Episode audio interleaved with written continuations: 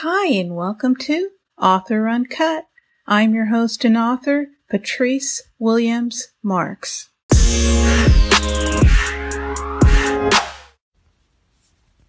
Today, I'll be reading Chapter 12 of my revenge thriller, Counterpunch.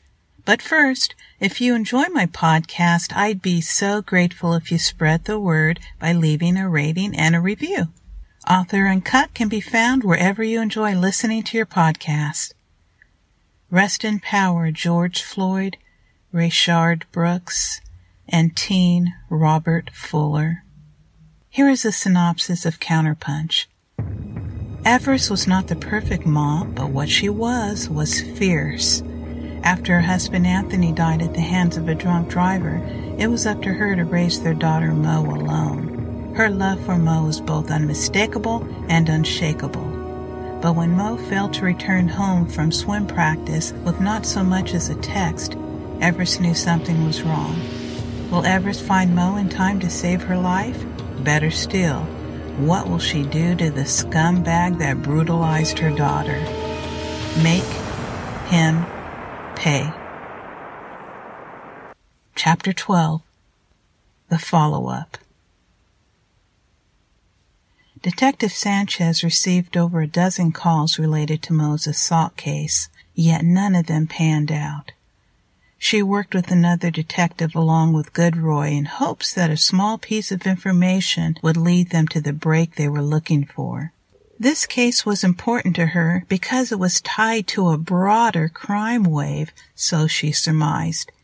If she could close this case out, it would be a feather in her cap and the department's. The victim getting closure would be a secondary concern. But the numbers were not in Sanchez's favor. Most assault cases that were reported did not lead to an arrest, much less a conviction. In fact, only one in five victims see an arrest. Those are the lucky ones. Detective Sanchez soon discovered that assault kits, which held crucial DNA evidence, may take months and even years to process. The backlog was astounding and allowed perpetrators to reoffend at will. So she had to think outside the box. She reviewed what the profiler had put together along with information found on Forensic Psychology Online's website. Information gathered from a crime scene that can be used to create a criminal profile includes the time and day the crime occurred, the location, the type of crime, as well as the type of weapon used and the way it was used.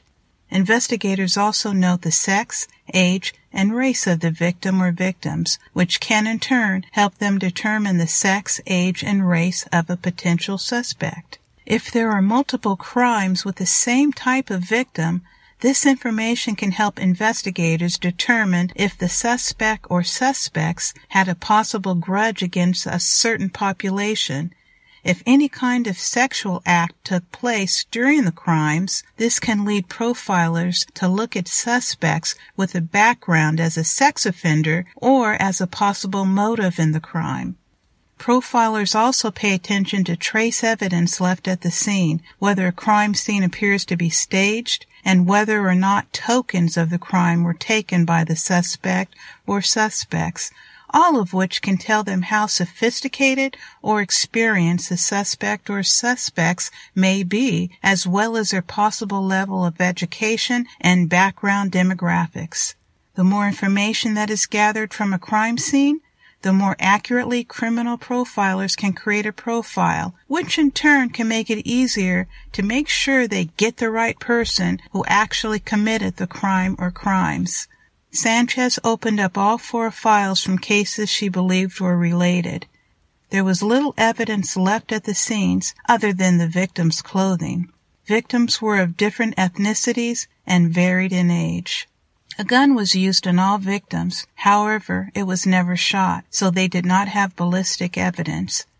What was known was the race and the approximate age of the attacker. He was an educated Caucasian man who may or may not have used his own vehicle in the commission of crimes. He used fictitious paper plates. His age range was between 45 to 55. He stood between 5 foot 9 and 5 foot 11. He was more than likely married with a managerial position that he's held for over 10 years. This was assumed because he had the flexibility to come and go during the day at will.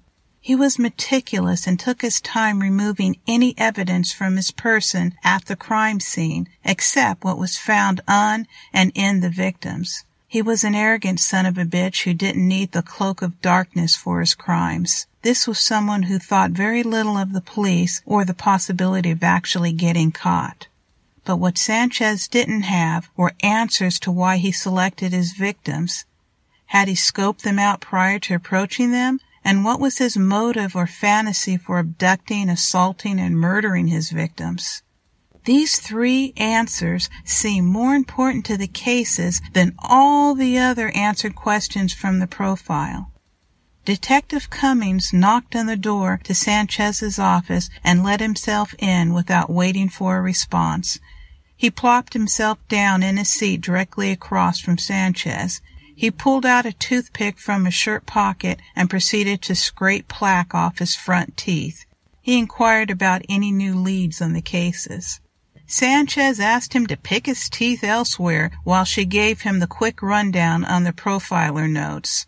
Cummings sighed, looked at his watch, then sauntered out of the office looking for his lunch partner. Sanchez studied all the open files on her desk before realizing that Cummings may have helped her with another piece of the puzzle. Cummings had an annoying and nasty habit of cleaning his teeth with a toothpick. She seemed to recall another odd personal tick within Mo's testimony. She flipped through the pages until she came upon Mo's account of the abduction. Excessive clearing of the throat. Mo had mentioned that the man who assaulted her cleared his throat multiple times. That in itself was not unusual. Sanchez pored over the other three cases. Two of the victims did not survive, but the third had. Sanchez focused on that case, reading every word of her statement. There was no mention of excessive throat clearing, so maybe it was a wrong hunch. Or maybe not. Sanchez picked up the phone and called the other victim. When that woman answered the phone, she introduced herself as a detective on her case and asked if she could just answer one more question. The woman agreed. Sanchez asked her to think very carefully before answering. She asked if she could remember any tic or nervous behavior from the man who assaulted her. The woman said no at first, but then thought for a second before mentioning that the man itched his nose a few times and cleared his throat multiple times. Sanchez asked why she did not mention that before, and the woman told her it was because she didn't remember it until that moment. Sanchez thanked her for her help and hung up the phone. Now she had a nervous tic described by both living victims which could lead to a suspect. She swung her chair to face her computer, which was behind her, and began typing furiously. She first entered all the knowns of her perpetrator, then checked with the National Crime Information Center, the state, and local databases. When nothing turned up, she used the Interpol database. Unfortunately, there was no known criminal matching the description she inputted along with the nervous tic. But perhaps she was going about it all wrong. Perhaps he had no criminal record. But Sanchez knew that not having a record was not an indication of anything. It simply meant that they had not been caught yet. And even if there were a record, it was still an inaccurate indicator of their crimes. Then how would Sanchez locate him? All four victims lived within a five mile radius. That was important. Perhaps the perpetrator lived or worked just outside the zone? She surmised that he probably worked in the area as he approached his victims during the day. Sanchez closed her eyes and concentrated on creating a visual image of the man in her head. Once she saw him as clear as day, she focused on his clothing, which meant he was a professional man. The profile said he was in management. Sanchez reopened her eyes and looked online for a business chamber of commerce within the five mile radius of the attacks. There were two of them. She clicked on the link to the first website, then clicked on the tab which listed businesses registered with the chamber. She ran her finger down the screen, skipping over businesses which were not located within the area of interest. There was one carpet manufacturing company and one blacktop paving company. The blacktop paving company was listed as having only one owner, using subcontractors for day labor. That did not fit the profile. The carpet manufacturing company was located within the five miles. She went to that company website link and studied their business site, looking for photos of executives. They must be listed under About Us, Sanchez thought. She clicked on that tab and was taken to a standard executive page with a small headshot to the left and a paragraph about the executive to the right. This company had 10 executives listed, three of which were women. Four of the seven male executives were either too young or too old to be the suspect. Two other executives were in the correct age range but were African American. That left only one. His name was Howard Bingham. Unfortunately, the photo of him used on the executive page was too grainy to make out. Sanchez copied the photo to her desktop, then enlarged the photo. Sanchez attached the photo to an email and sent it to their forensics lab. She wanted it analyzed and for them to reduce the noise of the image. In the meantime, Sanchez now had a name to attach to her hunch. She did a Google search for all Howard Binghams in her state and again added his name to all crime databases. Not one photo online resembled her suspect. She did, however, come across a YouTube video where someone had uploaded a video four years ago at a Christmas party for the carpet manufacturing company. It had no comments and six views with one upvote. Sanchez watched the 53 second video, pausing to take everything in. There was a normal butchering of Christmas song lyrics, along with glasses and plates clanking. But added to that, someone clearing their throat multiple times during the video. Sanchez replayed the video several times, counting the number of times the person off screen cleared their throat.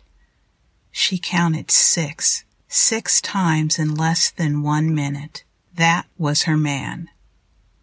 A ding! She had a new message from forensics. They were able to remove the noise from the image she sent them. Must have been a new record. Six minutes. Six minutes was all it took to get a clear image of Howard Bingham. She punched his name into additional databases, including the Traffic Division and the Department of Motor Vehicles. Bingham had gotten a ticket for parking at an expired meter. His ticket was $79, which he paid promptly. She now had a vehicle description, license plate, and most importantly, his physical address. Sanchez summoned Cummings back into the room and spilled the details. He agreed that this might be the perp. Both detectives grabbed their jackets and rushed out the door. On the ride over to Bingham's home, they brainstormed on ways to get inside without an executed search warrant, as one would take a minimum of three hours to secure, and they did not have three hours.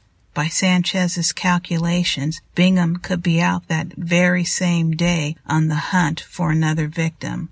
If Bingham was their man, he would be cautious, yet looking to avoid being seen as such.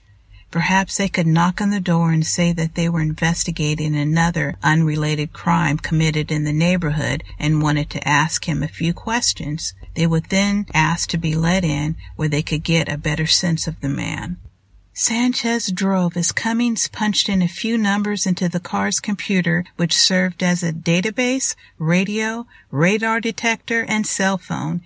He accessed the database of crimes committed in the county, then honed in on ones that happened surrounding Bingham's home. Cummings discovered a string of car break-ins in the area. They could use that as a ruse to the knock on Bingham's door. Sanchez drove past Bingham's listed address and spotted a vehicle in the driveway. It was a nondescript sedan with metal, not paper plates. Sanchez parked around the corner and called in her location to dispatch before they exited the vehicle. The plan was to knock on neighbors' doors next to Bingham's first before proceeding to his. As they approached the neighbor's door, Cummings noticed someone peeking out from the curtains at Bingham's place. Cummings knocked on the neighbor's door. After a few moments, an elderly woman answered the door. They asked her a few questions about the car break-ins. That was the first she had heard of it. They excused themselves from her steps and proceeded next door to Bingham's home. Sanchez knocked on the door the way cops do, which was actually more of a pounding, letting the person on the other side know that this was someone of authority. They listened closely for any sounds of movement. After a brief moment, a voice from inside spoke without opening the door. How can I help you? Cummings placed his hand on his concealed revolver, which rode high and tight near his right hip as the front door creaked open. That's it. Join me next week for the final chapter, Chapter 13. Counterpunch can be found on Amazon, Barnes & Noble, Apple Books, Google Play, and Kobo. Want to leave a voice message? Visit my anchor.fm page, the link is in the show notes, and click on the button that says message to leave me one. I just may use your voicemail in a future podcast. Want to suggest a show episode or get in touch? Visit me at authoruncut.com or send me an email at mailbag at patricewilliamsmarks.com.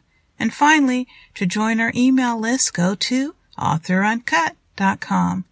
Until next time, write on.